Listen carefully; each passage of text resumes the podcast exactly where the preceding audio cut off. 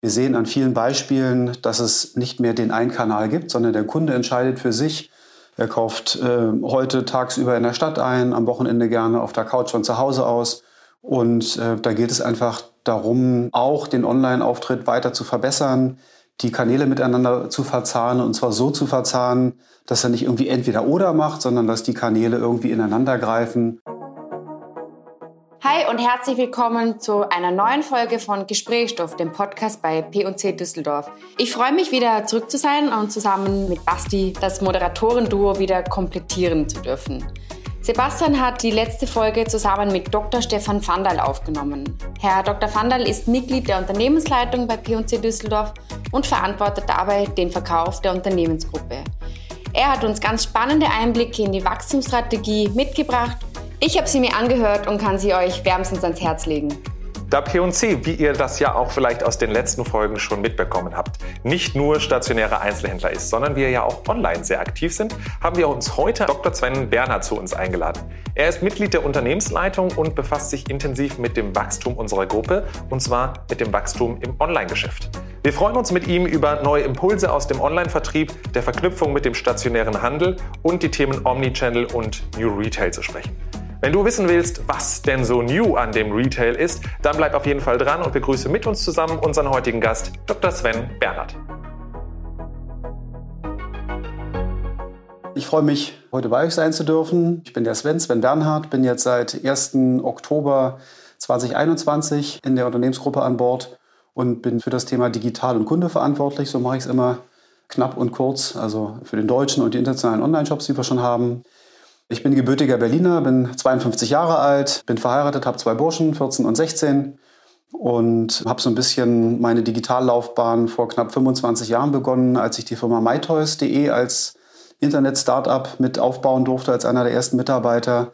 Bin dann nach einigen Jahren zu Otto in die Otto-Gruppe gewechselt, war dann somit zehn Jahre und bin dann über einen Ausflug äh, über Marco Polo bei Bräudinger gelandet vor ziemlich genau elf Jahren habe dort das Vergnügen gehabt, das Digitalgeschäft aufzubauen und bin dann im letzten Jahr angesprochen worden, ob ich nicht noch mal was Neues machen möchte. Und ja, jetzt bin ich an Bord und freue mich. Digital und P&C Unternehmensgruppe. Wie kann ich mir das vorstellen und äh, was machst du da ganz genau? Wie ihr wisst, wir haben aktuell äh, vier Online-Shops in Deutschland, Österreich, Polen und den Niederlanden. Das läuft alles auf einer Standardsoftware und war, glaube ich, wenn man so zurückguckt, auch gut und richtig so. Wenn man nach vorne guckt und Wachstumspläne schmiedet, merkt man ganz schnell, dass man an die Grenzen kommen würde. Und jetzt sind wir gerade dabei, unter dem Stichwort New Retail, da kommen wir bestimmt später noch drauf zu sprechen, eine komplett neue Plattform zu bauen, eigenentwickelt. Und wir glauben, dass wir damit die zukünftigen Anforderungen unserer Kunden schnellstmöglich und bestmöglich bedienen können. Was sind so die zukünftigen Anforderungen? Es geht, glaube ich, darum, dass wir auch als Handelsunternehmen mit über 120 Jahre Historie versuchen, in diesem digitalen Wettbewerb mitzumachen. Wir sehen an vielen Beispielen, dass es nicht mehr den einen Kanal gibt, sondern der Kunde entscheidet für sich. Er kauft äh, heute tagsüber in der Stadt ein, am Wochenende gerne auf der Couch von zu Hause aus. Und äh, da geht es einfach darum, auch den Online-Auftritt weiter zu verbessern, die Kanäle miteinander zu verzahnen und zwar so zu verzahnen, dass er nicht irgendwie entweder oder macht, sondern dass die Kanäle irgendwie ineinander greifen und wir auch die Häuser und die stationären Auftritte versuchen zu digitalisieren und zu supporten und den Verkäufern mehr Informationen über den Kunden mitzugeben und verschiedene digitale Tools zur Seite zu stellen, dass ihm das Beratungsgeschäft leichter fällt und er sich wieder mehr auf den Kunden konzentrieren kann. Und wir versuchen so eine Win-Win-Situation daraus zu machen. Du hast gerade den Begriff auch schon genannt, New Retail. Ist es nur so ein Buzzword oder was steckt eigentlich genau hinter diesem ganzen Oberbegriff New Retail? Wo beginnt es, wo hört es vielleicht auf? Wir versuchen so den Kunden in den Mittelpunkt zu stellen und hangeln uns entlang der Customer Journey lang. Also welche Pains und Gains hat der Kunde, was sind die Bedürfnisse? An jedem Touchpoint, wenn er irgendwie an uns denkt und es ist 22.30 Uhr und er sitzt auf der Couch, dann wollen wir ihn das erste Mal beraten, inspirieren. Vielleicht will er sich auch nur erkundigen, was die Öffnungszeiten sind oder wo er am besten parken kann. Oder er will wissen, wo finde ich in mein Sortiment im Store, wenn ich mich jetzt für eine bestimmte Marke interessiere.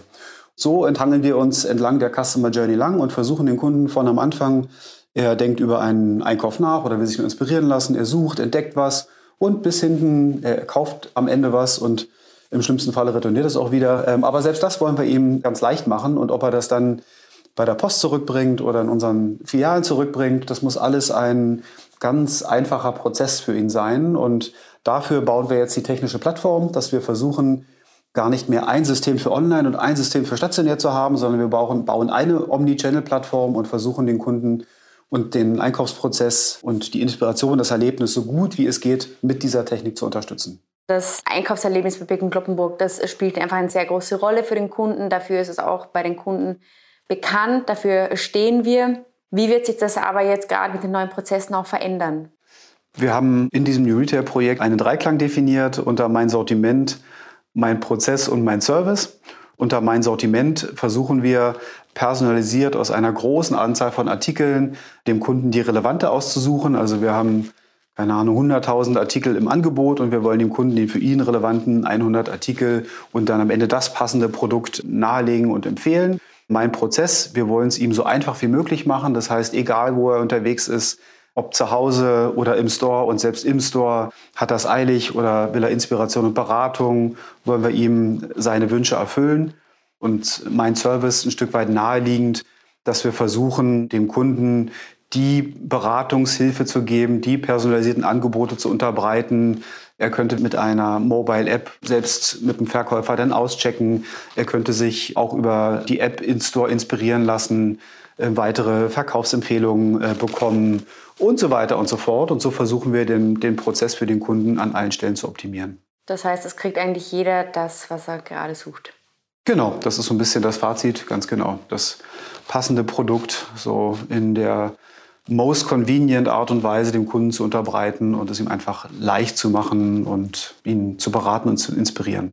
Es gibt ja immer wieder auch jene, die sagen, ach Mensch, das, was wir jetzt 120 Jahre gemacht haben, es lief doch, lass uns das doch weitermachen. Also warum dieser große Wandel? Was ist unser Ziel, dass wir jetzt auch in New Retail ganz bewusst investieren?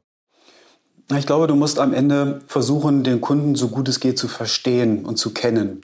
Und dazu brauchst du einfach Daten. Ja? Und Online wissen wir ganz viel über unseren Kunden. Wir wissen, von wo er kommt, wie oft er da war, ob er kauft oder nicht kauft, was er gekauft hat, wann, wie oft. So, stationär ist das deutlich schwieriger. Da arbeiten wir mit unserem Insider-Programm und versuchen ja viele Kundendaten zu erfassen und auch da viel über den Kunden zu erfahren. Am Ende ist es aber so, je mehr du über den Kunden weißt und weißt, wenn der Kunde in den Laden kommt, ah, der kauft immer Marke A, B und C und ich kann ihn gleich dahin führen, ihn dementsprechend beraten und weiß, ob er eher teuer oder günstig kauft, eher im Angebot. Da kannst du ihn viel besser beraten und begleiten, das im stationären Kontext. Und wir wollen ihm, wie gesagt, das, das Leben auch sehr leicht machen. Das bedeutet, haben wir eine Schlange an der Kasse, wollen wir ihm auch die Möglichkeit bieten, selber auszuchecken, wie man es mittlerweile aus teilweise Lebensmittelgeschäften kennt. Wir wollen auch ihm die Chance geben, äh, dass er beim Verkaufsberater über einen mobilen Payment-Prozess auschecken kann. Also wir wollen es den Kunden deutlich leichter machen an jeder Stelle. Und wie gesagt, dazu ist es wichtig, den Kunden zu kennen, viel über ihn zu wissen und zu wissen, was er schätzt, damit ihm der Einkauf bei uns Spaß macht. Jene Beratungskompetenz ist, glaube ich, wirklich eine der Stärken auch aus dem stationären Handel. Würdest du sagen, das ist auch mit der Grund, warum wir nicht bewusst sagen, wisst ihr was, alle Häuser zu, wir machen jetzt nur noch E-Commerce? Oder warum würdest du sagen, ist es gerade sinnvoll für uns, sowohl stationär weiter voranzutreiben, als auch die online-digitale Welt weiter aufzubauen? Ich glaube, das ist unser USP und das wird auch unser USP bleiben. Ne? Wir haben ganz, ganz viele Kolleginnen, Mitarbeiter auf den Flächen, die eine unheimlich hohe Expertise und Kompetenz haben und genau wissen, was jetzt angesagt ist. Die sehen den Kunden und sagen, ach, ich weiß schon, welche Größe dir passt und so weiter. Wenn wir aber ein Schrittchen weitergehen und wir den Kunden, der das möchte, digital vermessen haben und wir im System schon haben, ah, dem passt immer die Größe L und der trägt immer Marke XY, dann ist es noch viel leichter, ihn zielgerechtet zu beraten und zu sagen, Mensch, guck mal, hier ist von deiner Lieblingsmarke ein neues Teil reingekommen. Also es gilt im Grunde darum, nicht nur den Kunden ein besseres Erlebnis und noch schöneres Erlebnis zu verschaffen, sondern auch unseren Kollegen auf der Fläche einfach die Arbeit zu erleichtern und zu wissen, ist das ein Kunde, der kommt nur einmal im Jahr ins Geschäft, kommt der vielleicht jede Woche, gut, den ja jede Woche, den kennen Sie im Zweifel, ja. Wenn mal gerade wirklich kein Kollege verfügbar ist, dann kann der Kunde schon mal den Artikel scannen, kann sich schon mal Materialien, Pflegehinweise, andere Outfit-Empfehlungen, was auch immer interessiert, sich schon mal über seine App angucken, über mobile Devices und sich schon mal äh, auch selber zu helfen wissen. Ja, und was am Ende dabei rauskommen soll, wie gesagt, ist, dass der Kunde glücklich ist und dass der Verkäufer wieder mehr Zeit hat, sich wirklich ausschließlich mit dem Kunden zu beschäftigen. Also die Fragen von wegen, wo finde ich denn das und das Teil, beantwortet jeder Kollege gerne, aber noch besser ist, wenn der Kunde das selber beantworten kann, indem er in den Store kommt, seine App schaltet auf Store-Modus und er weiß automatisch, kann nur angeben, ah, ich suche, interessiere mich für die Marke XY und muss im zweiten Stock oben nach links. So, das ist so ein bisschen das Zielbild, dass wir versuchen, auch den ganzen Kauf- und Verkaufsprozess zu vereinfachen und das mit Technik zu unterstützen. Und sind das schon konkrete Punkte, die jetzt umgesetzt werden? Weil es ist ja, wie gesagt, unsere Kompetenz. Es ist das, wofür P&C Düsseldorf bei ganz, ganz vielen Kunden steht, diese Beratungskompetenz. Sind das Punkte, die so schon etabliert sind oder die geplant sind? Wir haben angefangen, ganz, ganz viele Verkaufsetiketten mit einem äh, Code zu versehen, dass der Kunde schon technisch die Möglichkeit hat, einfach dieses Etikett zu nehmen, den QR-Code zu, scannen und dann online diesen Artikel zu finden und dann sich schon mal informieren zu können über den Artikel. Wie ist der beschrieben? Welche Eigenschaften hat er? Wie sieht er aus? Wozu passt er vielleicht? Das geht theoretisch heute schon. Und dann gibt es natürlich andere Sachen, die wir jetzt im Rahmen von diesem New Retail Projekt entwickeln. Das sind ganz viele Omni-Channel-Services. Das ist so ein Mobile Payment auf der Fläche. Wir müssen immer noch die Sicherung von der Ware wegbekommen, aber dass der Kunde mit einem Verkäufer an der Hand ganz einfach auch auschecken kann und nicht, wenn er sieht, oh, da stehen schon zehn Leute vor mir, sich da hinten anstellen muss. Wir wollen den Verkaufskollegen, wie gesagt, mehr Informationen über den Kunden zukommen lassen. Wir wollen ihm personalisierte Angebote unterbreiten. Und das eigentlich egal, ob er zu Hause auf der Couch sitzt oder im Store sich befindet. Das heißt, der Kunde kann Mobile Payment machen, das heißt, er kann mobil bezahlen, kann das aber noch auch auf dem klassischen Wege machen, Absolut. so wie er das kennt. Der Kunde soll im Grunde selber entscheiden können, ob er heute einkaufen geht und er sagt, ich habe nur fünf Minuten Zeit und ich brauche zielgerichtet, ganz schnell und effizient irgendein Kleidungsstück. Oder er sagt, auch heute nehme ich mir mal Zeit, heute verbringe ich mal zwei Stunden äh, im, im Store und trinke einen Kaffee dazu und lass mich beraten und inspirieren. Und der Kunde soll es entscheiden und wir wollen es ihm so leicht wie möglich machen. Jetzt sind wir Menschen ja Gewohnheitstiere. Was braucht es denn aus deiner Sicht, um all diese wunderbaren Lösungen auch in die Köpfe zu kriegen? Dass der Kunde auch weiß, ich habe Option A, ich habe aber auch Option B. P&C bietet mir die komplette Bandbreite. Tue Gutes und sprich darüber, um den Kunden darauf aufmerksam zu machen. Ich meine, wir haben zum Glück schon Hunderttausende von Newsletter-Adressen von unseren Kunden, wo wir ja dem Kunden nicht nur sagen wollen, kauf irgendwas, sondern ihn auch informieren wollen, ja, über neue Events in den Stores, über neue Services, die wir ihm anbieten. Und dann muss es natürlich viele Schulungen geben von den Verkaufskollegen, die darüber informiert sind, äh, was es alles Neues gibt. Wir werden im Store natürlich Werbung dafür machen, ob das jetzt über digitale Screens oder Plakate, was auch immer sind. Also wir werden da versuchen, alle Möglichkeiten zu nutzen, um den Kunden darauf aufmerksam zu machen. Egal ob digital, out of home, Fernsehen, über alle Kanäle tatsächlich zu bekommen mit Blick auch auf 120 Jahre Firmengeschichte, da ist ja nicht alles schlecht gewesen. Was würdest du sagen, was nehmen wir aus dieser Zeit vor dem New Retail mit, wo du sagst, das ist einfach ein wahnsinnig gutes Grundfundament, da können wir aufbauen oder das sind Learnings, die spinnen wir jetzt auch weiter in diese neuen Szenarien, die du gerade schon mal so ein bisschen skizziert hast. Ich glaube, wir haben eigentlich eine fantastische Basis. Als ich selber überlegt habe, wechsle ich meinen Arbeitgeber, habe ich mir überlegt, wie gut ist unser Unternehmen aufgestellt. Man, man will ja immer wenn man die Chance hat, sich was auszusuchen, dann willst du zu einem wachsenden, erfolgreichen Unternehmen. Und dann musst du natürlich die Frage stellen, glaube ich daran? So, und warum glaube ich daran? Wir haben mit mittlerweile ca. 150 Stores einen Aufschlag, nicht nur in Deutschland, sondern mittlerweile über Europa, der permanent wächst und der auch erfolgreich verläuft, diese ganzen Expansionen. Und wir merken, dass jede Eröffnung in einem Land nicht nur Umsätze von der Konkurrenz nimmt, weil der Markt ist meist nicht größer, sondern der geht irgendwo anders verloren. Das ist der eine Punkt. Also jeden Umsatz, den ich in einem Store mache, der wird begleitet von steigenden Umsätzen, die diese Kunden digital machen. Also wenn ich in einem Land sowohl einen Store als auch einen Online-Shop habe, dann sehen wir, dass mit jeder Store-Eröffnung auch die Online-Umsätze sich verbessern, weil einfach der Kunde merkt, oh wow, da ist ein neuer Player, da habe ich schon mal sehr convenient und bequem und, und äh, einfach und mit Begeisterung in den Häusern eingekauft. Und jetzt ist es aber mal am Sonntagnachmittag und jetzt interessiere ich mich auch dafür und dann kaufe ich trotzdem bei dem Anbieter ein. Also Das sehen wir an allen Stellen und das hat die Branche gezeigt, dass die Kanäle sich gegenseitig befruchten und eben keine Konkurrenz darstellen. Also Konkurrenz für die anderen, aber wir untereinander profitieren voneinander. Und das ist, glaube ich, ein gutes Zeichen, dann wie gesagt gepaart mit einer sehr, sehr starken Marke, an die ich glaube. Wir haben viele Kundendaten, haben das ganze Insider-Programm gelauncht, sind dabei immer mehr Stammkunden, loyale Kunden zu erzeugen. Das ist, glaube ich, eine tolle Voraussetzung. Und das gepaart mit einem Sortimentsportfolio, mit Exklusivmarken, die nur wir anbieten und anderen tollen Marken und Lieferantenbeziehungen, die dahinter stecken, haben wir, glaube ich, eine fantastische Voraussetzung, wirklich omnikanal zu wachsen. Und meine Erfahrung jetzt nach sieben Monaten ist, äh, das Unternehmen meint es wirklich ernst. Wir geben Gas.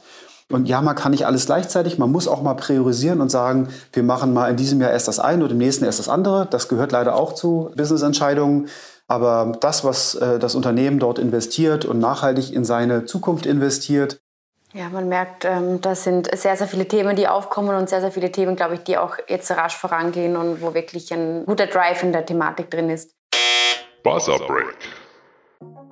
So, Sven hat auch schon den Buzzer gedrückt für all diejenigen, die es noch nicht kennen. Wir haben hier auf unserem Tisch zwischen Gast- und äh, Moderatorenteam einen roten Buzzer stehen und ein Glas, in dem sich ganz, ganz viele Fragen befinden. Derjenige, der den Buzzer drückt, darf einmal eine Frage stellen. Wir kennen die Fragen alle nicht. Das ist immer ein kleines Überraschungsspiel. Und ja, in dem Fall sind wir mal gespannt, was uns jetzt gleich erwartet. Welcher große Wunsch steht noch auf deiner Bucketlist, Sebastian? Tatsächlich, wenn wir ans Reisen denken, und es ist ja Gott sei Dank wieder möglich, zwei Punkte. Ich habe vor vielen Jahren die Alpenüberquerung von München nach Venedig begonnen, bislang aber nicht zu Ende bringen können. Das heißt, da fehlen noch ein paar Etappen. Das möchte ich definitiv machen, zu Fuß nach Venedig reinlaufen. Ich glaube, das ist ein großartiges Gefühl. Julia, du hast es mir voraus. Du warst gerade erst in Mexiko. Das ist für mich auch ein ganz großes Reiseziel. Ich hoffe, ich packe meinen Rucksack bald auch. Julia? Ja, ich schließe mit dem Reisethema an. Es gibt nicht ein Ziel, aber es gibt, glaube ich, ganz, ganz viele Ziele auf meiner Bucketlist, die ich äh, besuchen möchte, die ich bereisen möchte, die ich entdecken möchte. Und diese Liste ist, glaube ich, so lang. Ich glaube, wenn ich da jetzt anfange aufzuzählen, dann äh, dauert diese Podcast-Folge ein bisschen zu lang. Aber Sven, wie sieht es bei dir aus? Was ist auf deiner Bucketlist? Es ist ein bisschen langweilig, aber es ist auch eine Reise, die wir seit drei Jahren planen und jetzt zwei Jahre lang durch Corona gecancelt wurde. Ich habe so eine verrückte Männertruppe, wir sind zu viert und wir wollen Heliskiing und äh, haben das jetzt schon mehrfach versucht. Zweimal war es Corona, was es verhindert hat. Einmal zu viel Wind und einmal zu wenig Schnee. Wir werden ja auch nicht jünger. Wir hoffen, dass wir das zeitnah auf die Liste schreiben dürfen. Und wo geht's hin? Wir haben das äh, zunächst an der Grenze von der Schweiz zu Frankreich geplant weil wir haben gesagt, wenn irgendwie gleich nach Kanada zu fliegen ist, probieren wir es erstmal aus, ob das was für uns ist. Und wir haben schon so ein bisschen trainiert mit irgendwelchen Off-Pist-Touren und, und, und, Hochsteigen und Tiefschneefahren. Das klappt alles ganz gut. Aber jetzt muss der letzte Kick über den Helikopter noch dazu. Wahnsinn. Sehr schön. Berichte auf jeden Fall von der Experience. Sehr gerne. das heißt aber auch, gibt ein bisschen einen Einblick auch schon darauf, wie du am besten abschalten kannst. In dem Fall mit Sport, mit Natur. Genau. Genau. Und mit ich ein bisschen Adrenalinkick in dem Fall. Ich komme aus einer sehr sportverrückten Familie. Ich sag mal, ich wurde so ein bisschen erzogen, eigentlich immer eine Einzel- und eine Mannschaftssportart äh, zu machen. Und Einzelsportart war immer Tennis bei mir, was ich heute auch noch sehr intensiv spiele. Mannschaftssportart war über viele Jahrzehnte Fußball, Hockey, Fußball und habe das jetzt durch Skifahren, Fahrradfahren, Joggen und andere Dinge ersetzt. Aber ähm, ich versuche immer noch fünf bis sechs Mal die Woche, wenn mein Körper das zulässt, äh, Sport zu machen. Wenn mir die Zeit fehlt, dann bin ich tatsächlich auch noch so streng zu mir, dass ich wie heute Morgen halb sechs der Wecker klingelt und ich dann eine Stunde ins Fitnessstudio oder irgendwas anderes mache. Ich wollte mich gerade fragen. Ich glaube, viele haben, wenn sie an Vorstandsmitglieder, Unternehmensleitungen äh, denken, immer so vor Augen, okay, von morgens bis abends bis spät in die Nacht hängen die da in ihren Büros und Meetings und äh, wo bleibt denn da eigentlich noch Zeit für Familie, für Sport, für Hobbys? Aber das kriegst du gut. Ja, gut also ich glaube, äh, jetzt war ich vor 20 Jahren da auch noch ein bisschen anders, aber ich glaube, die zum einen die ganze Arbeitskultur hat sich ein bisschen verändert. Und ich kann das heute auch mehr wertschätzen. Ne? Ich habe auch eine Familie und jetzt gerade über Corona haben wir gelernt, dass die Mischung aus ich arbeite mit allen Teams vor Ort in Präsenz zusammen und ich kann das genauso auch gut mal von zu Hause machen. Die ist genauso erfolgreich und die hat uns jetzt, glaube ich, letzten Jahre erfolgreich begleitet. Also klar, die Stores kann ich dann so nicht führen, aber viele Funktionen im Backoffice funktionieren genauso. Und ich versuche tatsächlich auch immer irgendwie ein, zwei Tage die Woche von zu Hause aus zu arbeiten, bei der Familie zu sein. Und wenn es dann mal eine halbe Stunde gemeinsames Mittagessen ist oder man zusammen frühstückt oder Abend isst, selbst das sind dann schöne Momente und Wir sind eigentlich recht umtriebig, wir versuchen fast jedes Wochenende auch unterwegs zu sein, im Winter Ski zu fahren.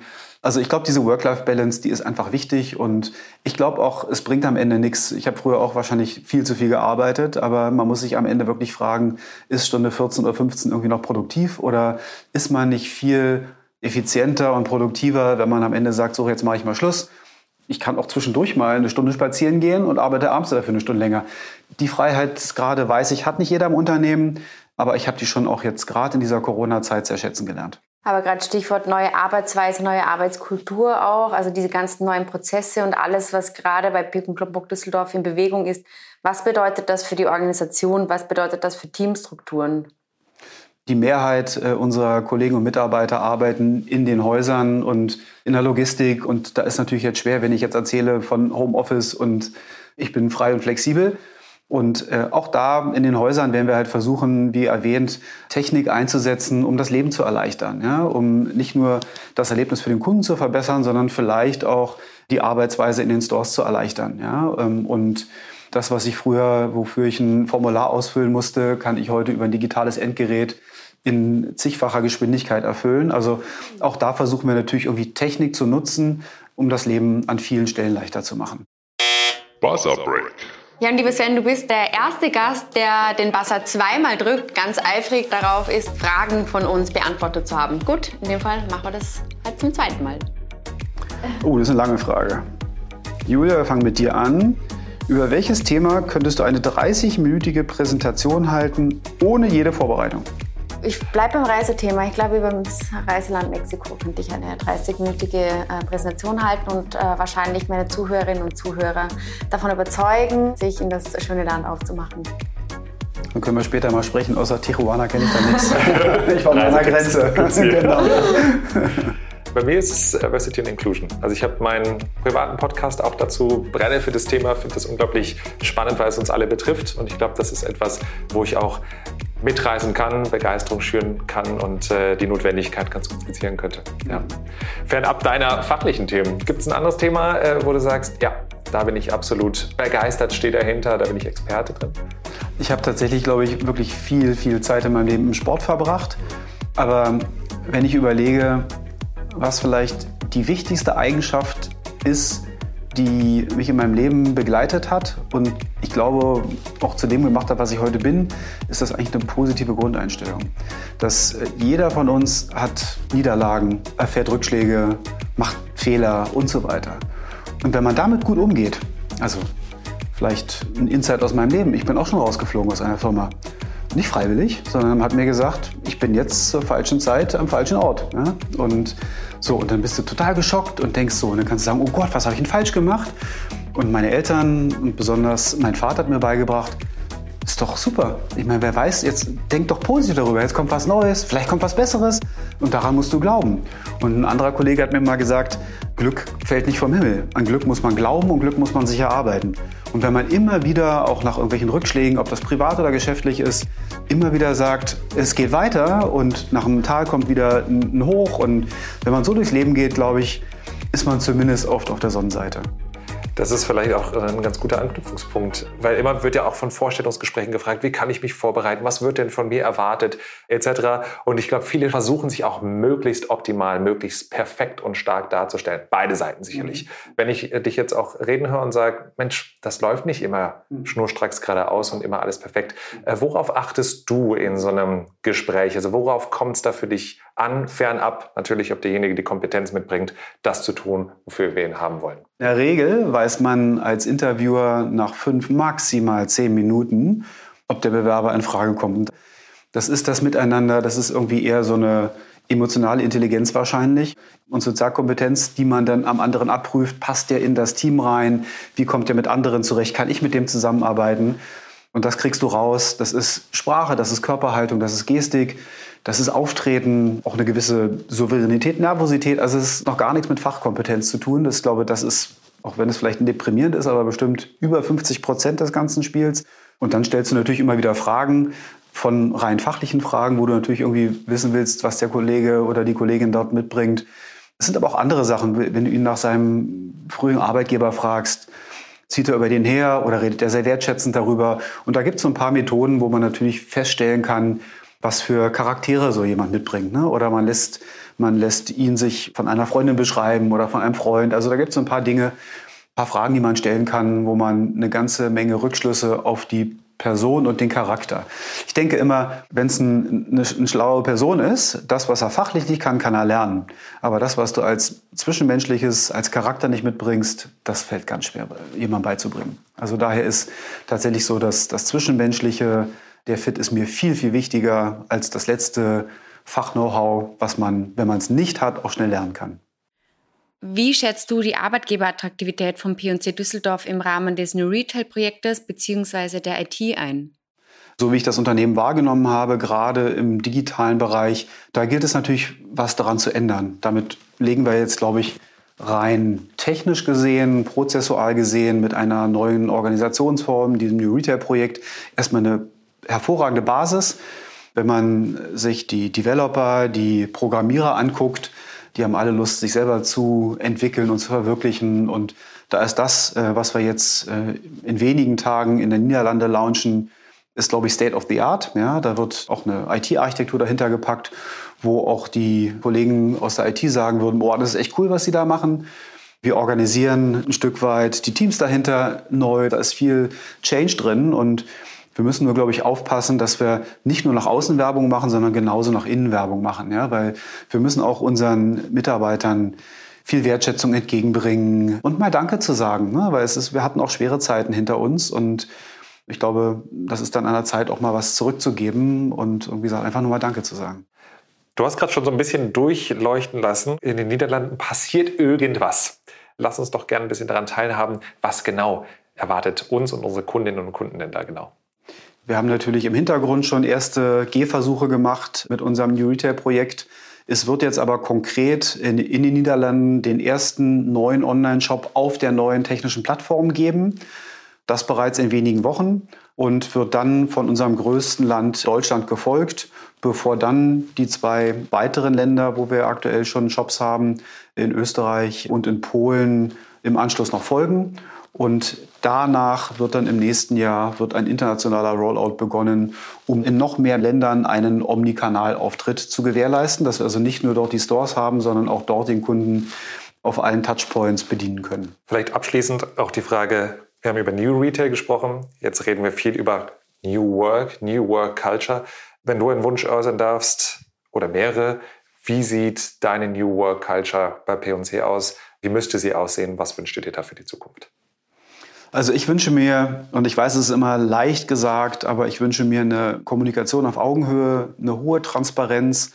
Ich bin jemand, ich versuche, also vom eigenen Führungsstil angefangen, sehr partnerschaftlich mit hohen Freiheitsgraden, mit viel Transparenz zu führen und habe die Erfahrung gemacht, dass das zum einen die Leute, viele, viele, nicht jeder, aber viele, viele Mitarbeiter auch sehr wertschätzen und sehr gut finden, zu sagen, wow, der lässt mich machen und man muss auch Fehler machen lassen. Und du kannst natürlich dich in jedes Detail immer mit reinarbeiten, aber ich glaube, da einen guten Mittelweg zu finden und zu sagen, ich gehe nur da ins Detail, wo es wirklich notwendig ist, wo die Ergebnisse nicht so kommen, wie ich es mir vorgestellt habe. Aber wenn ich merke, das läuft und man hat sich abgestimmt aufeinander und man gibt ein Ziel vor und dann überlegst, können die Teams sich überlegen, wie sie da hinkommen, diese Freiheitsgrade wissen viele Kollegen zu schätzen und oft ist so eine 80-20-Regelung, mach doch erst mal und dann lass einmal prüfen, ob ich auf dem richtigen Weg bin. So, früher wurden Aufträge erteilt, jetzt übertreibe ich ein bisschen und dann wurde sich wochenlang eingeschlossen und dann kam man mit einer fertigen Präse. Ja, so habe ich es gar nicht gemeint.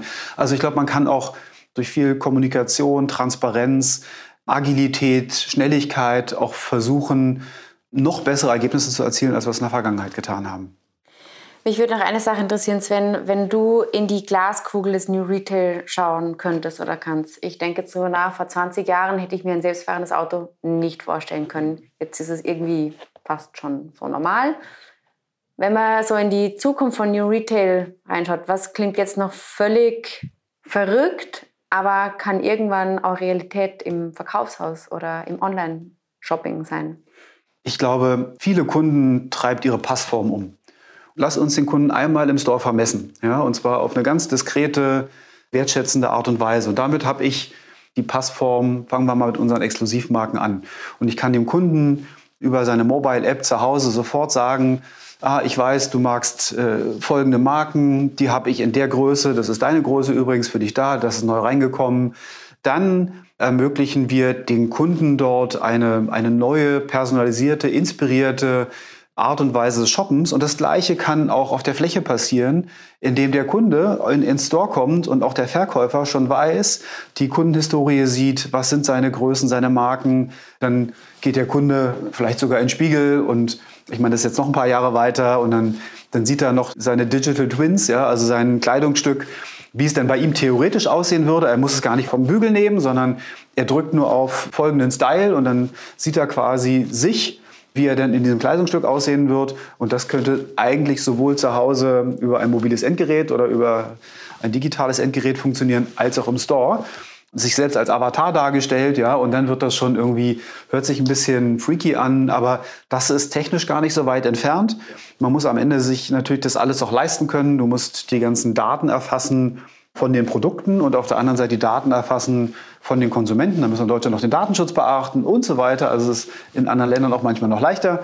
Aber da glaube ich, das kann dann echt cool sein und echt Spaß machen. Und zwar egal, wo ich mich befinde, an welchem Touchpoint. Und da müssen wir echt dran arbeiten, dass wir diese Begeisterung, so wie ich mir das vorstelle, auch echt verfolgen. Und ich glaube, am Ende ist diese äh, Vision gar nicht mehr so weit entfernt von uns.